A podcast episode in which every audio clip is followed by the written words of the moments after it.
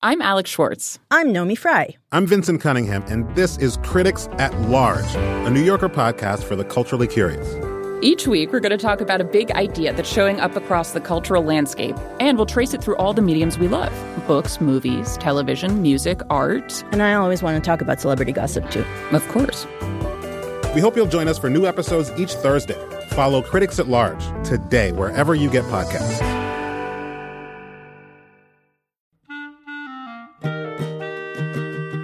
This episode of Livewire is brought to you by Progressive.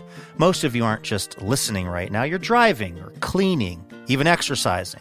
But what if you could be saving money by switching to Progressive? Drivers who save by switching save nearly $750 on average, and auto customers qualify for an average of seven discounts. Multitask right now.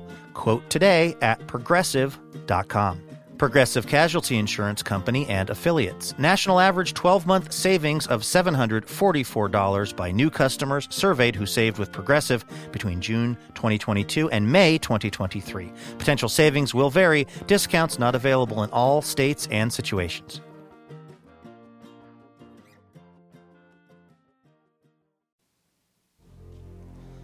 Something is happening to American popular culture. Something not good. It's happening on television and even in the movies. A threat is growing like a noxious, invasive weed, choking out all that we know and love about entertainment today. And it has a name Betty White. Betty White is taking over our nation's airwaves. Nearly every sitcom, drama, public affairs program, talk show, and news magazine now features Betty White. Why? How did we let this happen? In the 1900s, the Japanese weed kudzu was introduced to the American South to control erosion and for use as a foraging material for livestock. It spread easily, too easily. Then it got out of control. Today, kudzu is tangling the shores of the Great Lakes and, like a drunk Michiganian, threatens to invade Canada. Also in the 1900s, Betty White was introduced into show business. She controlled America's eroding love of laughter and provided foraging material for the entertainment hungry. But now she too has grown out of control. Will she soon threaten our good Canadian neighbors? No, she must be stopped. Someone must draw the line. Now, there's a program that doesn't depend on Betty White's affable charm and wholesome lovability like a crutch. A show with entertainment completely devoid of Betty White until she returns our calls. Call us, please, Betty. Call us now. This is that program. It's, it's. From the beautiful Alberta Rose Theater in Portland, Oregon, where Kudzu was discovered in 2009 covering Betty White, it's Livewire. And now it's the host of Livewire who apologizes to Michiganders, but come on, Michiganians just sounded funnier. Courtenay Hameister!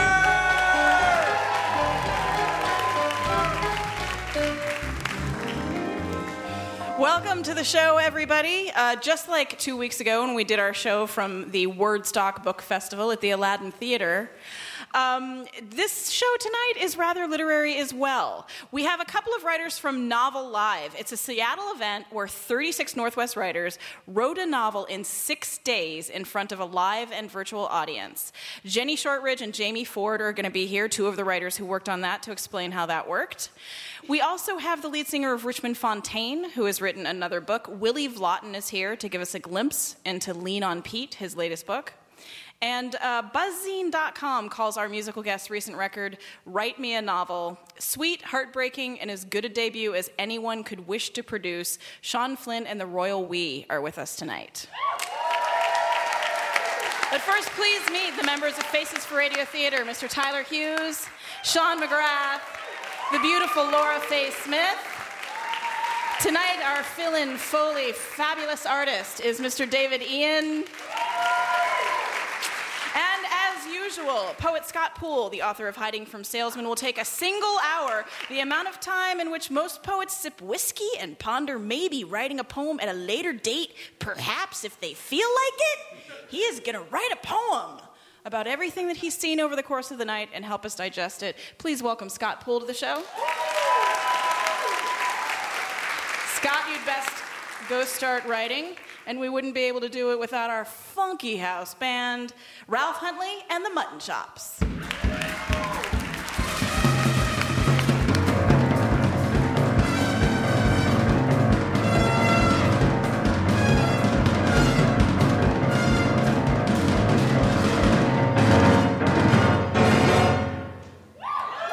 Thanks, Ralph.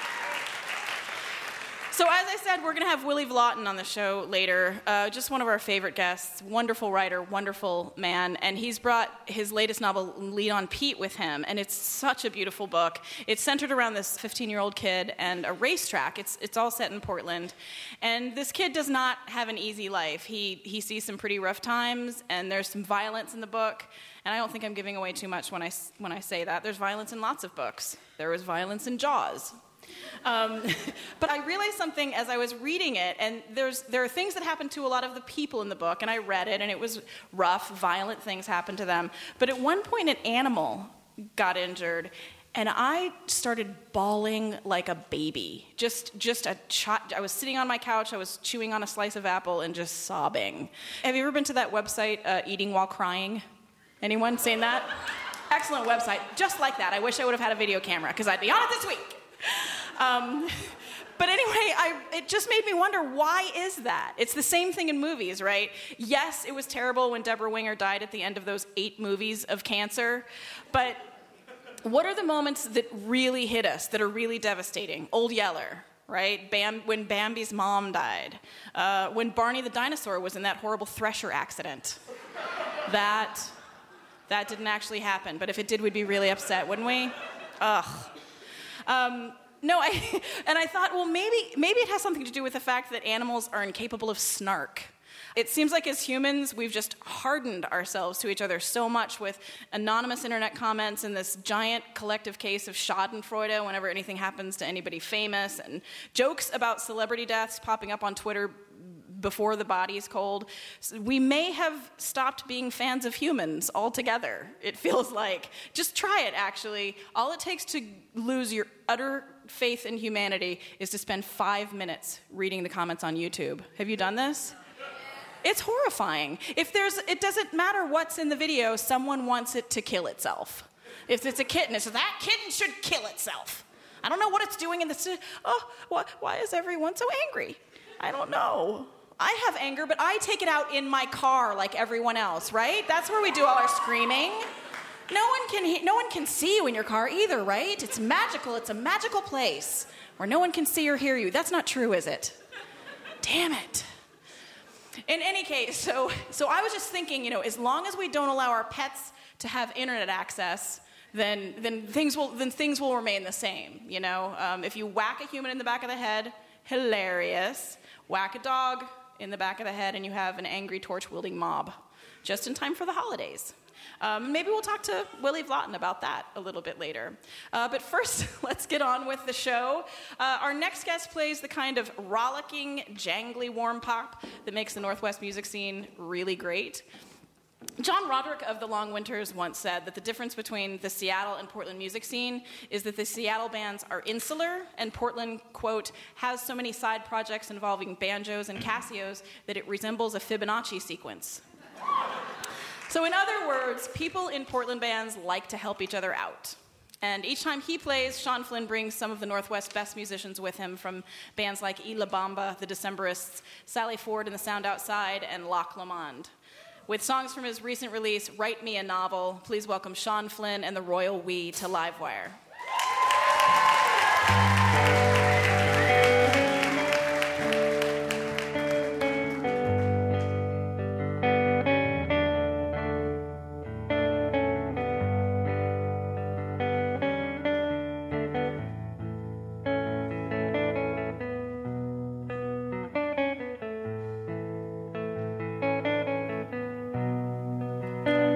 The long road makes for a patient heart. The long road makes for a patient heart. You get far enough away, you'll get back to the start. The long road makes for a patient heart. The long road makes for a patient heart. Feel my pulse is the rhythm of a dotted line. From time to time. Who lives out here? Who tends these fields? There's an old man praying for a better yield. There's an old man praying for a better yield. There's a hawk on a fence post staring at me. Hawk with your black eyes, what do you see?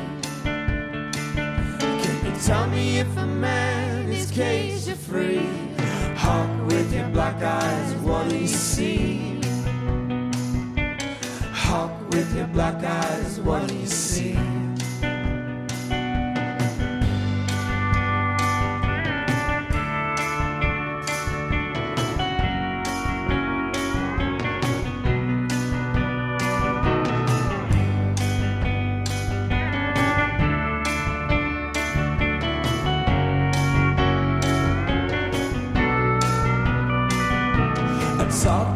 Ghost at the Brown Hotel.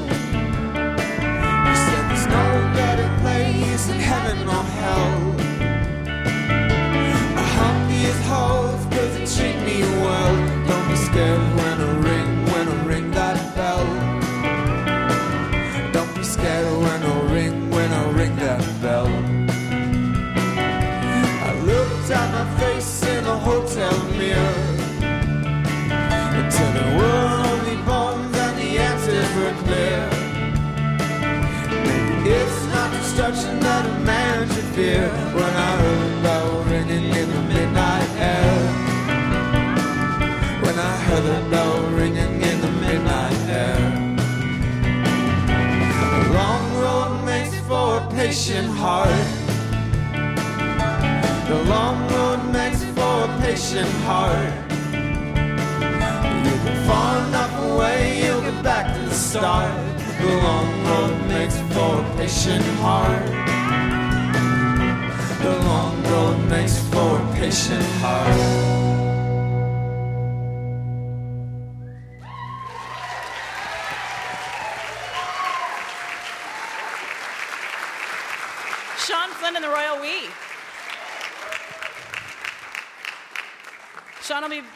Later in the show to sing another song. And for more information about Sean Flinn or to download the album, go to seanflinnmusic.com. That's S E A N F L I N N music.com or iTunes. Thank you.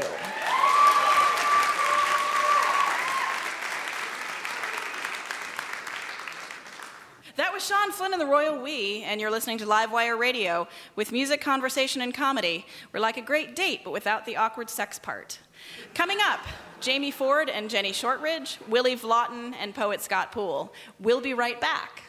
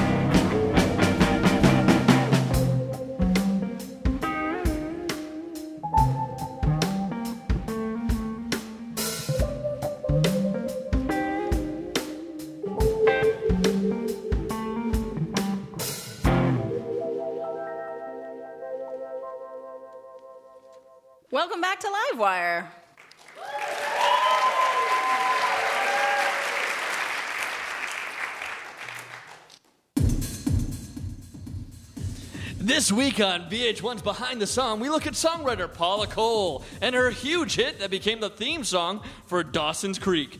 I don't want to wait.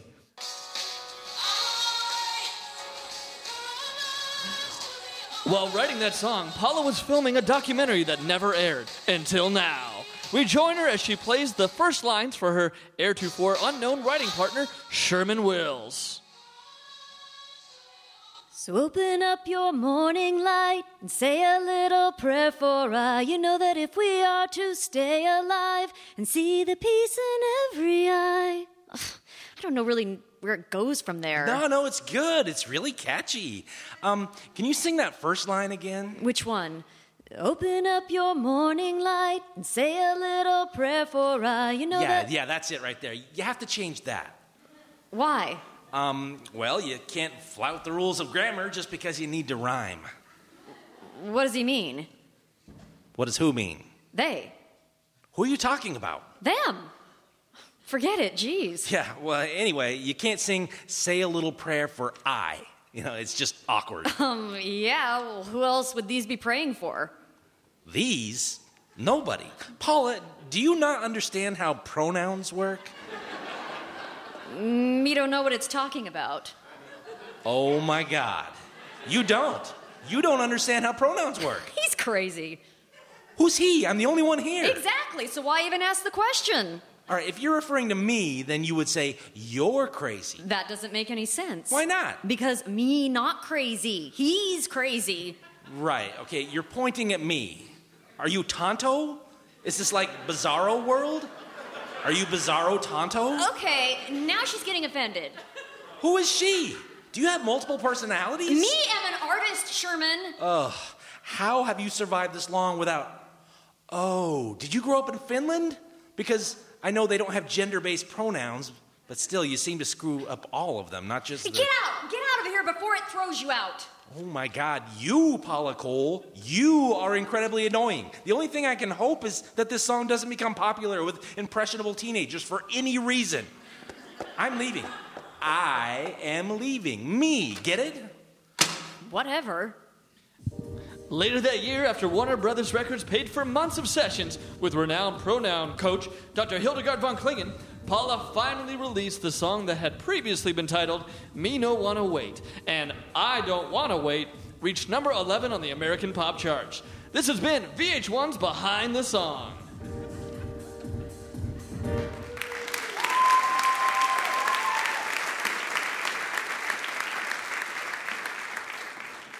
Jenny Shortridge has written four novels, including her latest, When She Flew. And Jamie Ford is the author of the New York Times bestseller, On the Corner of Bitter and Sweet. But apparently, you know, those accomplishments aren't enough for them. They both participated recently in Novel Live. It's an event that Jenny and fellow writer Garth Stein put together in Seattle. This just happened last week. It brought together 36 writers who, over the course of six days, wrote over 72,000 words live in front of an audience. Whatever they typed, mistakes and all, was projected onto a screen on stage and on the web. And in the end, the writers raised over $10,000 for various Northwest literacy programs. Here to talk about what it was like, please welcome Jenny Shortridge and Jamie Ford to Livewire.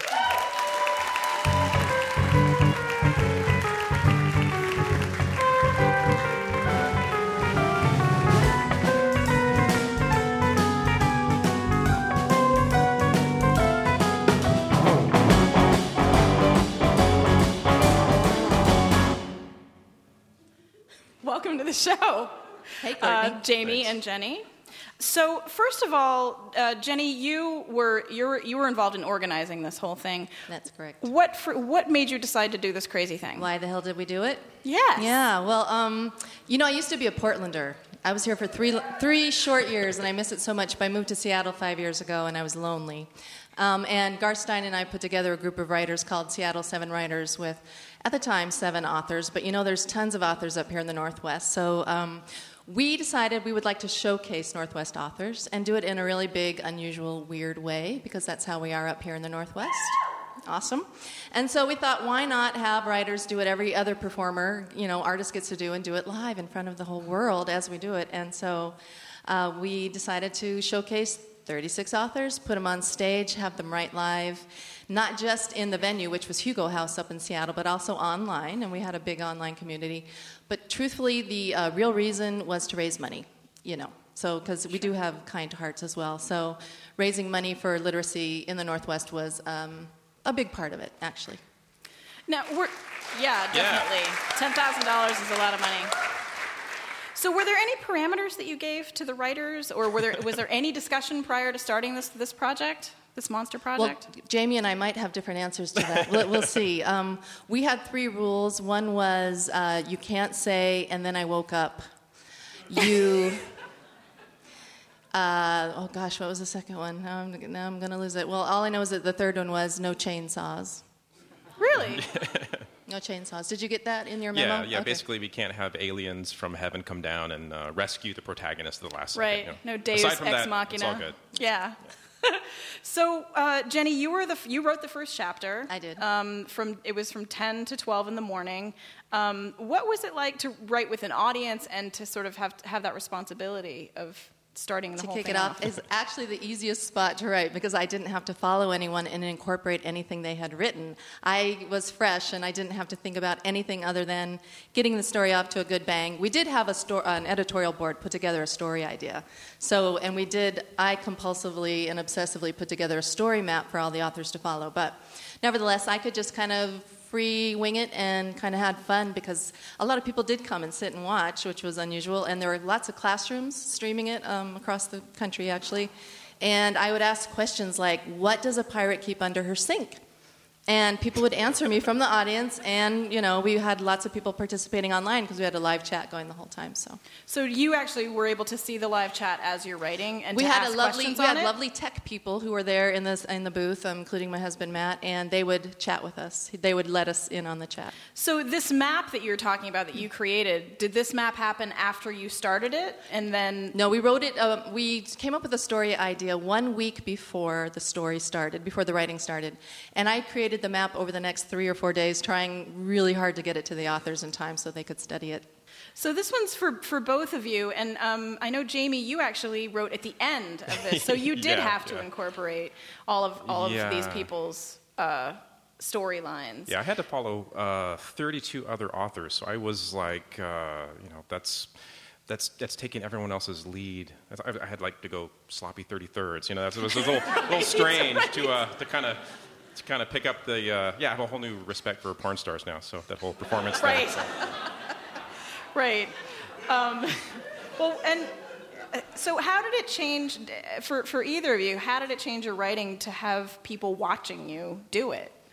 Yeah, that was that was the weird part. Is is there were people at the Hugo House who were there to see you perform live, and there were you know tons of people online, kind of watching your every move in real time. But then there you just have someone idly wandering in looking for a mocha or something. Yeah. Where's the bathroom? It's kind of in the back. um, yeah, it was this really uh, crazy kind of performance aspect to it that I thought was a was a blast. I mean, writers work. You know, our, our writing habits are very similar to the Unabomber. You know, we're sort of cloistered away somewhere, Yeah. writing by ourselves. To have this kind of a audience was, was a blast. Well, and it wasn't just that there was an audience, but suddenly these people who, who do generally work on their own are forced to work as a collective. So, Yeah. what were some of the were there bumps along that road at all? Did people just ignore? In some case, did anybody just ignore where the story was going and kind of take it in their own place? Uh, surprisingly, not. Surprisingly, everyone stuck to the general storyline. Now, they introduced all kinds of crazy stuff as they went along. Um, and we would go, okay, we now have a XYZ in the story that we had never anticipated having. But for the most part, they stuck to the story and they actually liked writing live, most of them. You know, we always think writers are introverts, and a lot of us are, but um, there's something about getting up there and strutting your stuff. You know, you haven't ever Yeah. been able to do it, so. So, did you have pieces of, of things that, that both of you wrote that you really liked a lot? I mean, do you have anything that you wanted to to read Sure. or quote? We'll read a little for you. Now, keep in mind though that this is first draft as it came out of our fingers onto the thing, so you'll you'll hear it just the way that it was created, and that doesn't mean it's beautiful or wonderful, but it just is. So, because I wrote the beginning, I'm just going to do, I hope, a quick couple of paragraphs for you. Our protagonist's name is Alexis, and she lives in a residential hotel, and uh, that's all you need to know, except for that her mother is missing. After school, Alexis ran in through the back door into the kitchen, slung her book bag onto the table, and started to get things out for tea. Her mother's good silver tea set, platters for the fig Newmans, and granola bars all the residents preferred over cookies Alexis loved, like Oreo- Oreos and Chips Ahoy. In the leaded crystal decanter, she poured her mother's Fino sherry. Her mother had taken it medicinally every day at 4 p.m., and many of the residents had taken up the habit, some drinking it clear through to bedtime. Alexis carried the heavy train to the parlor where old Ursula had already parked her peg leg and knitting bag. A former seafarer pirate, Ursula still liked to speak in pirate parlance. Arg, she said to Alexis, you're 10 minutes late.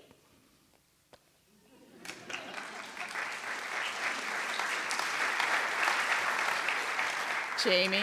And uh, 30 chapters later, we'll, we'll get the Cliff's Notes out to you later. Um, Alexis stared up at, at the partially pregnant sky, typical Seattle, overcast with a hopeful, glowing luminescence. She wished it would rain. She wished it would make up its mind. She wished she could. Looking down, she regarded the hole in the ground, her resting place for her mother, swiftly dug with a trowel Otto had purloined from an army surplus store. The makeshift grave looked meager, unceremonial compared to the massive granite headstones that dotted the damp, mossy hillside of Lakeview Cemetery. Milling about the dewy grass were a collective of residents, past and present, all but Mia. Maybe she was bringing flowers. Alexis thought anything might brighten up the assortment that Mr. Kenji had provided greenery from the hotel, potted plants, and planted pot. Nice.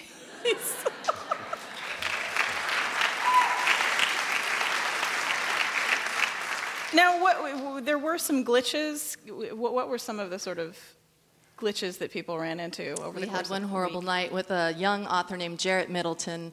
He was nearing the end of his two-hour stint, and he had been wailing away at that keyboard, baby, and he, in a very surrealist way. And um, all of a sudden, his words started disappearing off the screen. Just started scrolling backward, the cursor just going up and up and up, and took five paragraphs for us to realize that the delete key was stuck on the keyboard. It was one of those wireless keyboards. Don't use a wireless keyboard. that was scary. Well, and this is going to be an ebook, right, in That's the right. future. Do you think you're going to do it again? Uh, that remains to be seen. If we get enough sleep, uh, we want to do something like it. It was pretty fun showcasing all those authors, absolutely. Definitely. Well, and it was obviously highly successful. Yeah, well, Yeah. way more than we ever thought it would Yeah. be. Yeah. It was awesome. Definitely got to do it again. Uh, well, thank you so much for joining us, you guys. Jenny Shortridge and Jamie Ford Thanks from for. Novel Live.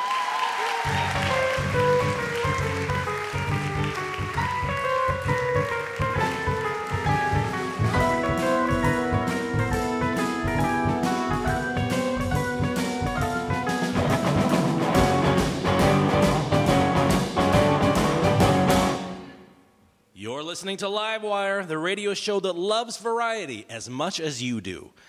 If you love it. If you don't love it, we love it more than you do. If you love variety so much that you're stalking it, we love it a little less. If you live in the Portland area, come to our next live show at the Alberta Rose Theater. For more information, visit our website at livewireradio.org. And for more information on Novel Live, you can go to novellive.org. Honey, do we really have to do this? Dinner at the Johnsons? All they do is argue. I know, but Tina is one of my oldest friends. Hey, just do this for me. Okay. They worked really hard all the way through campaign season and they're exhausted. Hi, there, Dave. Bob and Julie Wilson, part of Portland's strong middle class, hardworking, industrious, and always willing to bring a casserole to a friend in need, stroll through a park listening to a senior, or randomly shake the hand of a fireman. Who wouldn't gladly welcome them into their home? This message brought to you by the friends of Bob and Julie Wilson. Uh, hey, Dave. uh, good one. Where did that music come from? yeah, that was funny. You're so sweet. Uh, where's Tina? Tina Johnson. She said she would have dinner ready at 8. She said it wouldn't be burnt. But look at this table empty. That's right, empty as her promises. Can you really count on Tina Johnson to bring you an on time dinner that doesn't taste like an old shoe filled with a burnt foot? You'd have better chance of building an igloo in hell with an ice cream shovel. This message brought to you by husbands who need another scotch. Dave, that's not necessary. I'm sure Tina. Oh, there she is in the kitchen. Hi, Tina. Bob and Julie Wilson, salt of the earth, the backbone of America. They thought they'd be treated to a nice dinner and some adult conversation. They were dead wrong. Dave Johnson is so drunk he can barely see straight. Orangutans with head injuries have more sense. Stick with Dave Johnson, and you're on an express train straight to Nowheresville. This message brought to you by the Committee to Pull Out a Can of Whoop Uh, Julie, maybe we should yeah, just. you know, uh, you guys seem like you're working through some issues, Yeah. so we're just gonna head out. And January 2007 Christmas party. Sorry, we can't make it. Tina's 40th birthday. Mother died, can't come. Now it's October 2010, and they gotta head out. Bob and Julie Wilson, are they really who they say they are? Last week, Julie ate at a falafel stand. You know who else eats falafel? Osama bin Laden. uh, uh, what? Hey, are, are you calling me a terrorist? Uh, you can't talk to my wife like that, okay? You. Uh, you Six hours in the kitchen cooking for these simpletons, and now they're walking out. They're so rude, I'd rather eat with my own husband, and he's an ungrateful drunk jerk. Brought to you by the phrase, you can go straight to hell. What? I don't believe. You know what, Julie? Let's get out of this freak show. Never call us again. Bob and Julie Wilson. Isn't it time we said good riddance once and for all? They say they're from back east. You know what else is back east? Mecca. it's time for a change. Tina Johnson, now there's someone who can make a tasty meatloaf without plotting to destroy my cherished American freedoms. Brought to you by a drunk guy who's hoping to get lucky tonight. Dave Johnson, loyal, loving, and not half bad for someone half in the bag. I'd not only eat dinner with him, I'd let him post his campaign sign right there in my front yard. I'm Tina Johnson, and I approve this message. I'll approve your message. No, I'll approve your message. Yeah, you're the message. No, you are. No, you are. No, you. All right.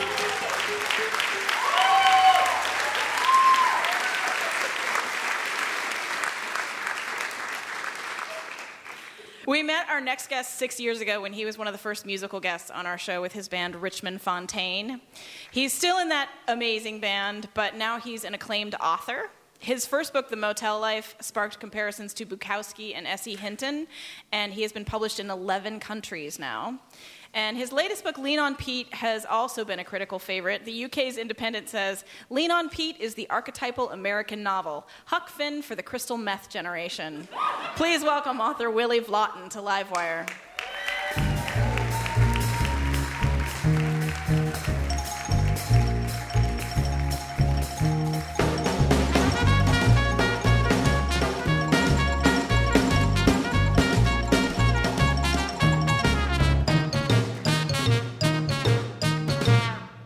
Welcome to Livewire, Willy. Well, thanks for letting me come. So, um, you've been a race fan for a while, and, and you write songs uh, in Richmond Fontaine about the track, and I know that you spend a lot of time there and you write there too, as well, right? Yeah, you know, uh, I moved here in 1994 uh, from Reno, Nevada, and I was so uh, homesick. I'd never lived in such a big city, and I wanted to move home, uh, but I was too ashamed to admit that I couldn't take it here. So I started trying to find places that reminded me of Reno, and uh, the track was the best one. And so I, I, I started going out like four times a week, maybe, to start out with. Mm-hmm. So, so you have been a fan of the track for a long time, but this is the first time you've really one of your books has really centered around um, uh, horse racing. Wh- Why, why is it that you started that you decided to start writing about it now? Well, you know, I, when I first went out, I was so in love with it, uh, with handicapping, with the horses. Uh, it's such a romantic sport, and uh, there was a, a really cute jockey named Twyla Beckner, and I got a big crush on her. So I kept going out and out, and then I, you start worrying about the jockeys, and you start getting uh, attached to certain horses, and you start seeing them go down, and um, it's a rough sport, and uh, I become became more and more conflicted by it, and so eventually I had to write my take on horse racing to kind of lay uh, lay it to rest. hmm Well, it does feel you obviously love it, and, and the people who are involved in it, but there there is some kind of ugliness behind the scenes. So, did you feel like after having written this that you had that you'd really sort of come to a comfortable place with it? You know, when I was I was writing this novel, I I, I wrote my last novel at, at Portland Meadows. Uh, it's a great place to write. It's like a library that instead of books, they have TVs that you can gamble, and and so the, and that really worked well for me. And every time you would start falling asleep or you'd get stuck on a story, some maniac would start yelling, and uh, and it was great. And they have a, a chef Chef Dale out there now, and uh, they have a, a really nice lady that works in the cafe. Um, so it, it was great for me. And then when I started writing Lean on Pete, it became too much, and so so I quit going to the track for a long time. But it's like a it's like a, a bad old girlfriend. You can't quit. Uh, Yeah. I just always keep coming back, and then I'm very ashamed of myself at times, and then very happy at times to be at the track. But uh, I haven't figured it out yet. Still a little conflicted. Yeah, like most things, I've never figured out anything. You know, Right. a- like I always think I've got a handle on uh, gambling, and then I figure out that I don't, and then I figure out I got a handle on drinking, and then I realize actually I don't. Mhm. So uh, yeah, it's all in a blender still. So you're one of those um, oh, humans. yeah, yeah, Yeah. I'm I love to- those. yeah. I Uh, love those guys. um, so uh, I, I wanted for you to read a little bit of the book just so that people can get a little idea. Of, Yeah, I, I would love to, and I would love it if Mr. Mutton Chop over there would uh, accompany me. Would that be all right? This is a scene uh, with Charlie Thompson and Lean on Pete, and it's out in Eastern Oregon, and um, he's, I guess it's safe to say, he stole a, a, a low-level racehorse, and um, now he's stuck in the desert with them, and uh, their luck isn't anywhere nice right now. So here it goes. When I woke, it was late afternoon, and Pete was just standing there. He had sagebrush stuck to his tail, and he was dusty. Every once in a while, he'd stomp or move his tail to chase a fly away, but other than that, he looked like he was just sleeping. I got up and went to him. I got the brush off his tail and pet him. Then I took my shoes off and set my feet in the muddy water. This ain't so bad, I said to Pete. If there was enough food, we could probably stay here all summer. And then I laid back and looked up at the sky. There were clouds, but none of them were blocking out the sun. I just have to figure out how to make us money. I'll make sure we're all right, so don't worry about that. We're a family now, and if I can't find my aunt, I'll get a job in a place where you and me can live, and we'll figure something else out. Last night I started dreaming that I made a ton of money. And one day, Dell, your old trainer, came by our place looking for a job. Well, Dell, I said to him as I sat behind a huge desk, if you weren't such a. I might give you a try. If you weren't such a mean pervert, you know, I'd at least lend you a 20.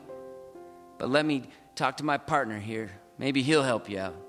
And then you come in, and Dell's eyes would get huge with worry, and he'd start shaking. He'd be scared out of his skin. He'd be sweating bullets, and then you'd push him outside, and he'd start screaming, and then he'd get hit by a huge Greyhound bus. I started laughing at that, but Pete just stood there dozing in the heat. Only his tail moved as it worked against the flies.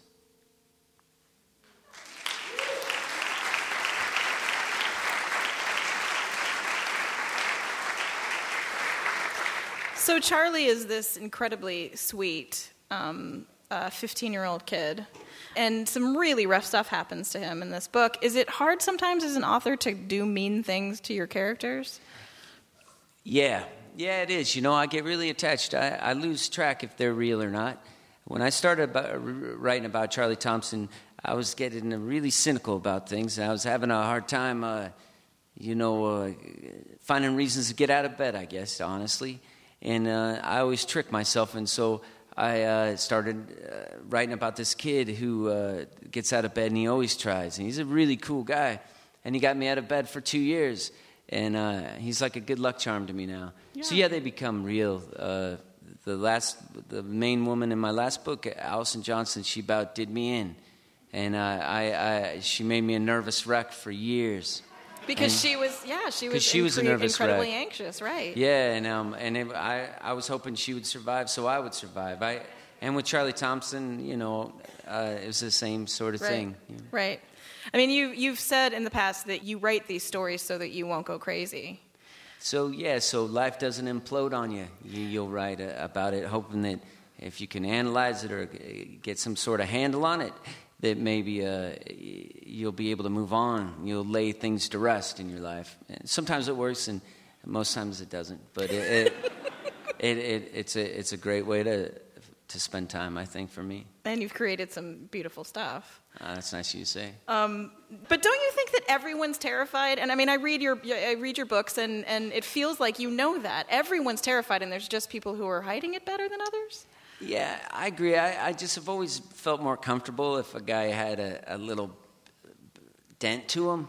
a little a bend in him. Uh, I've always been like. When I was a kid, 13, 14, and you'd see some derelict walking out of a, a casino in Reno, uh, and my mom would be horrified. I'd go, man, I, want, I, I would just be drawn to those sort of people because it, it's just funner to hang out with people that are a little off, I think.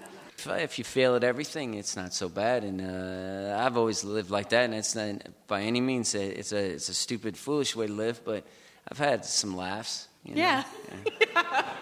I think things are going pretty well for you. At times they do, yeah. Yeah, they do. yeah.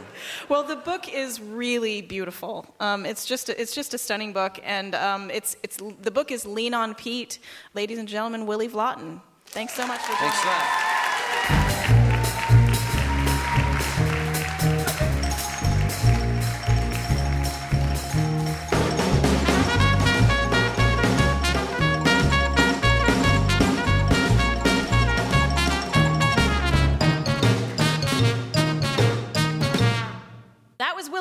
And you're listening to Livewire Radio, like a box of entertainment candy, but with none of the cream-filled ones. Those suck. And now it's time for the audience haiku. We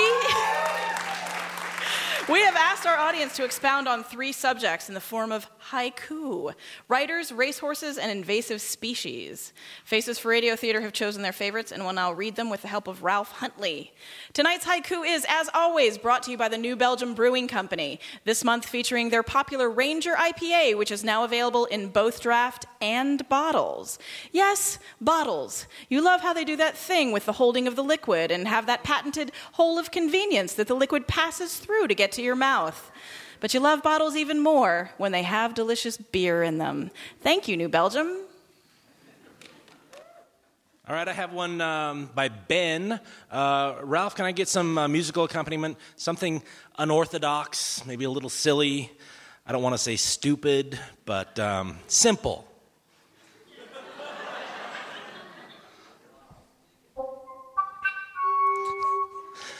Haikus are easy.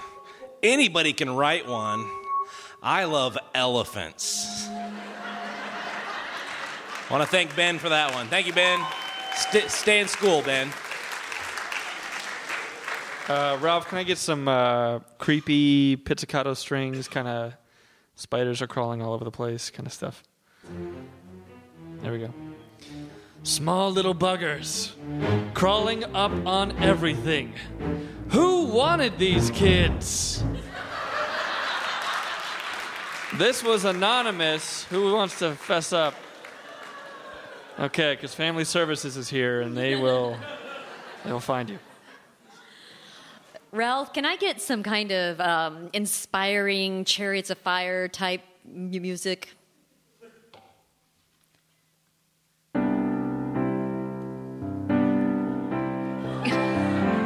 Can it be less Barry Manilow and more soaring? How much? How much less Barry Manilow do you need? A lot.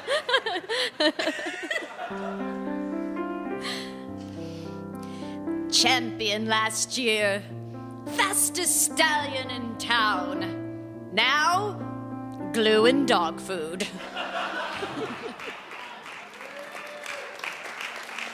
And now, ladies and gentlemen, one of you from the audience to read her very own haiku. Please welcome Anna.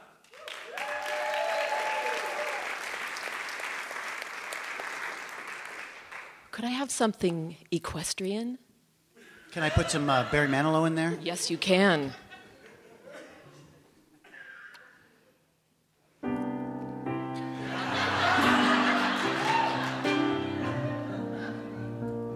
Nostrils flare, hooves pound.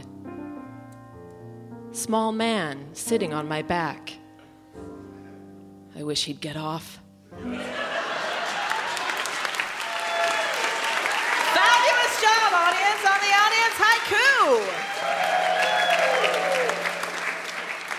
You're listening to Livewire Radio. With music, conversation, and comedy, we stimulate every part of your brain, even the parts you thought you killed doing beer bongs at college keggers. We'll be right back.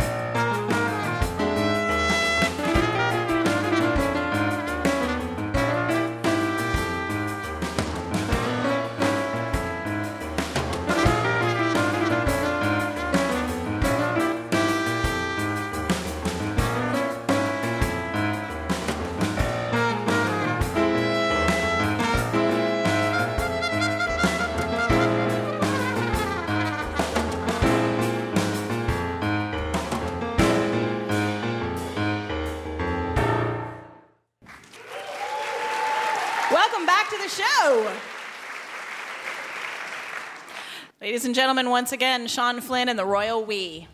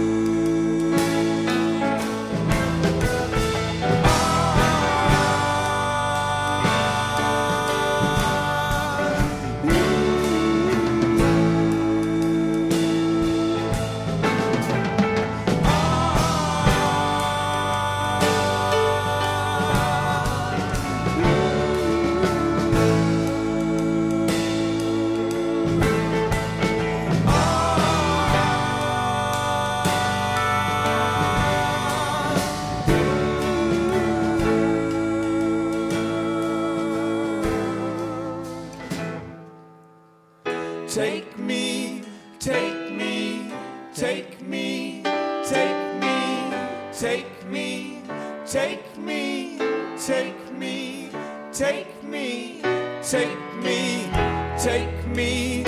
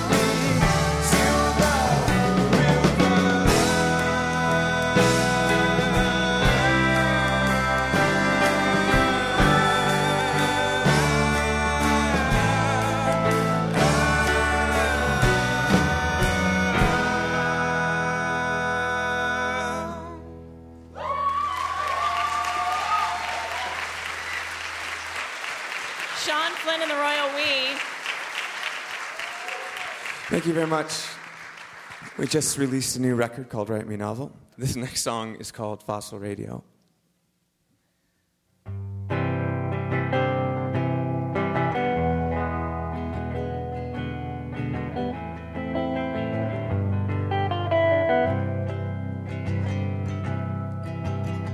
I can just make out the words as I'm driving down the road from my stereo. It's a song my father sung long before I was his son. Just a signal in the dark without a radio. Now this late night show is calling out my name. It was the same, the same old song.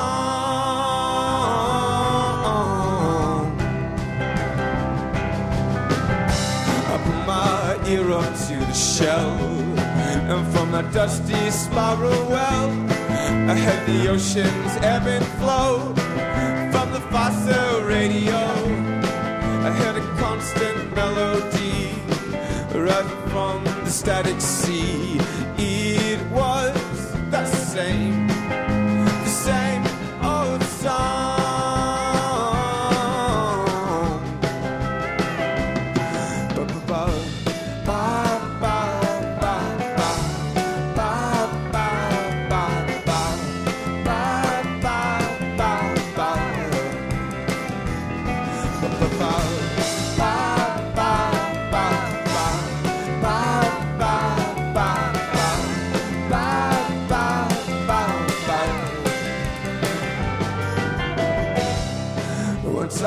lifted up the veil just to find that we're in jail and the bars are made of bone, but it's all we've ever known.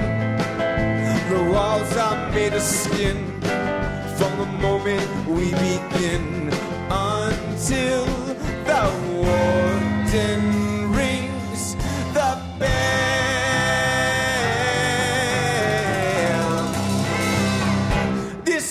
song's been screaming out in the middle of the night, Uh, just a signal in the dark without a radio, singing you are not alone. There are fossils in your bones, and there are stories in your blood.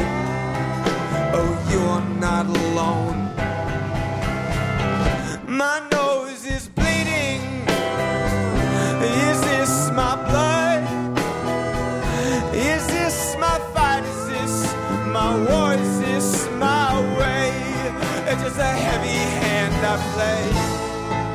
It's my song, is this my story? It's my how, is this my glory?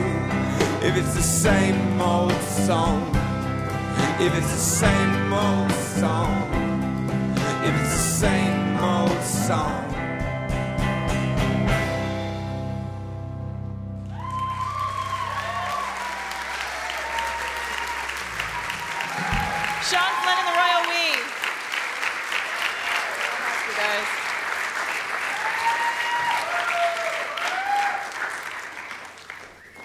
Music tonight brought to you by Dave's Killer Bread and the bread of the week, Good Seed Killer Light. You know how in the bad seed, that weird girl in the pigtails did all that mean stuff? Well, this is the opposite of that. Nothing but whole grains, omega 3s, and fiber. Man, that girl was weird.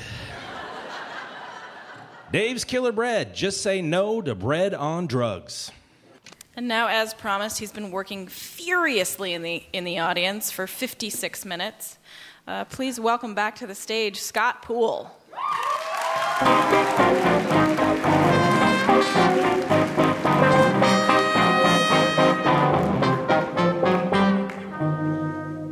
What I Learned Tonight by Scott Poole.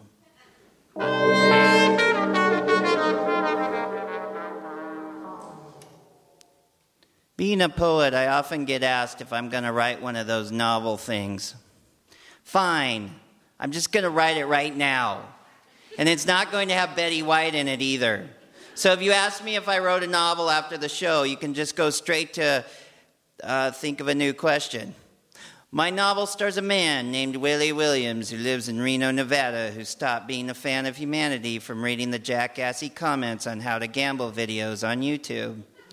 He drinks, he sticks the empties and torn open backs of his couch and then burns it down for no reason. He's kind of a loser with a cursive L. He works at a bookstore and listens to the Royal We, and whenever anyone comes in, he throws a book at their head. Hey, what the heck? says random customer. Didn't expect that, did you? says Willie. Now you could go read, but just suspect you might get hit in the head any time. That's life, baby. Listen. You need to listen to this band because they will come to define you. And I just want to buy a book and not be a nervous wreck, says random customer. Well, I don't want a mamby-pamby book reader in here. I want someone with fire in their gut. Someone who can clap quickly to a fandango beat while they read. Because you need to. If Sean Flinn is on the radio, you need to be somebody ready to duck. So get the heck out! Just when Willie is at his lowest, a woman named Jamie Jenny walks in and perfectly ducks the first book thrown at her. Did I look like George Bush when I did that? She has a peg leg and talks like a pirate. Willie is instantly in love. At this point, several thousand people are watching and judging the performance because Jamie Jenny is part of a live dating performance where a million people watch. Tweets start coming in. You sure he's the one? He looks like Huck Finn for the crystal meth generation. he looks like he hangs out at the track too much. Maybe if he wasn't such a mean pervert that got hit by a Greyhound bus. Things don't look good for Willie, do they?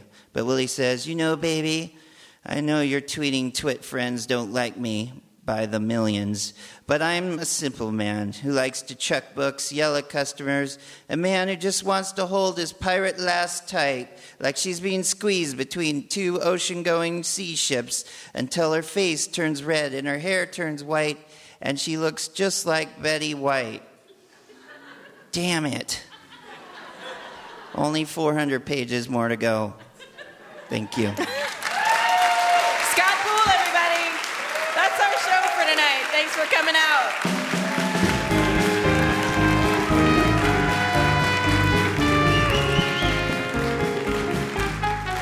Our thanks to our guests tonight Jamie Ford, Jenny Shortridge, Willy Vlautin, and Sean Flinn, and the Royal We. The Mutton Chops were Ralph Huntley, Jim Brumberg, and Dave Jorgensen.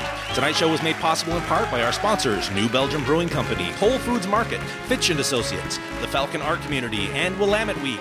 Additional funding provided by the Regional Arts and Culture Council, the Oregon Cultural Trust, James F. and Marion L. Miller Foundation, and listeners such as you fine people. Hotel accommodations generously provided by Hotel Deluxe. Livewire is created and produced by Kate Sokoloff and Robin Tannenbaum. Technical production by Jim Brumberg from Mississippi Studios. Recording engineering by Jonathan Newsom. House sound by Jeff Simmons. Thank you to Rose City Sound. The faces for Radio Theater are writers Courtenay Hameister, Tyler Hughes, and Sean McGrath, and performer Laura Faye Smith. Livewire's house poet and this show's guest writer was Scott Poole. Foley sound by David Ian. Production management and lighting by Drew Flint. Theme by Courtney Mondrelli and Ralph Huntley. Craft services by Whole Foods Market. Graphic and web design by Danger Creative. Web development by Amalgamotion.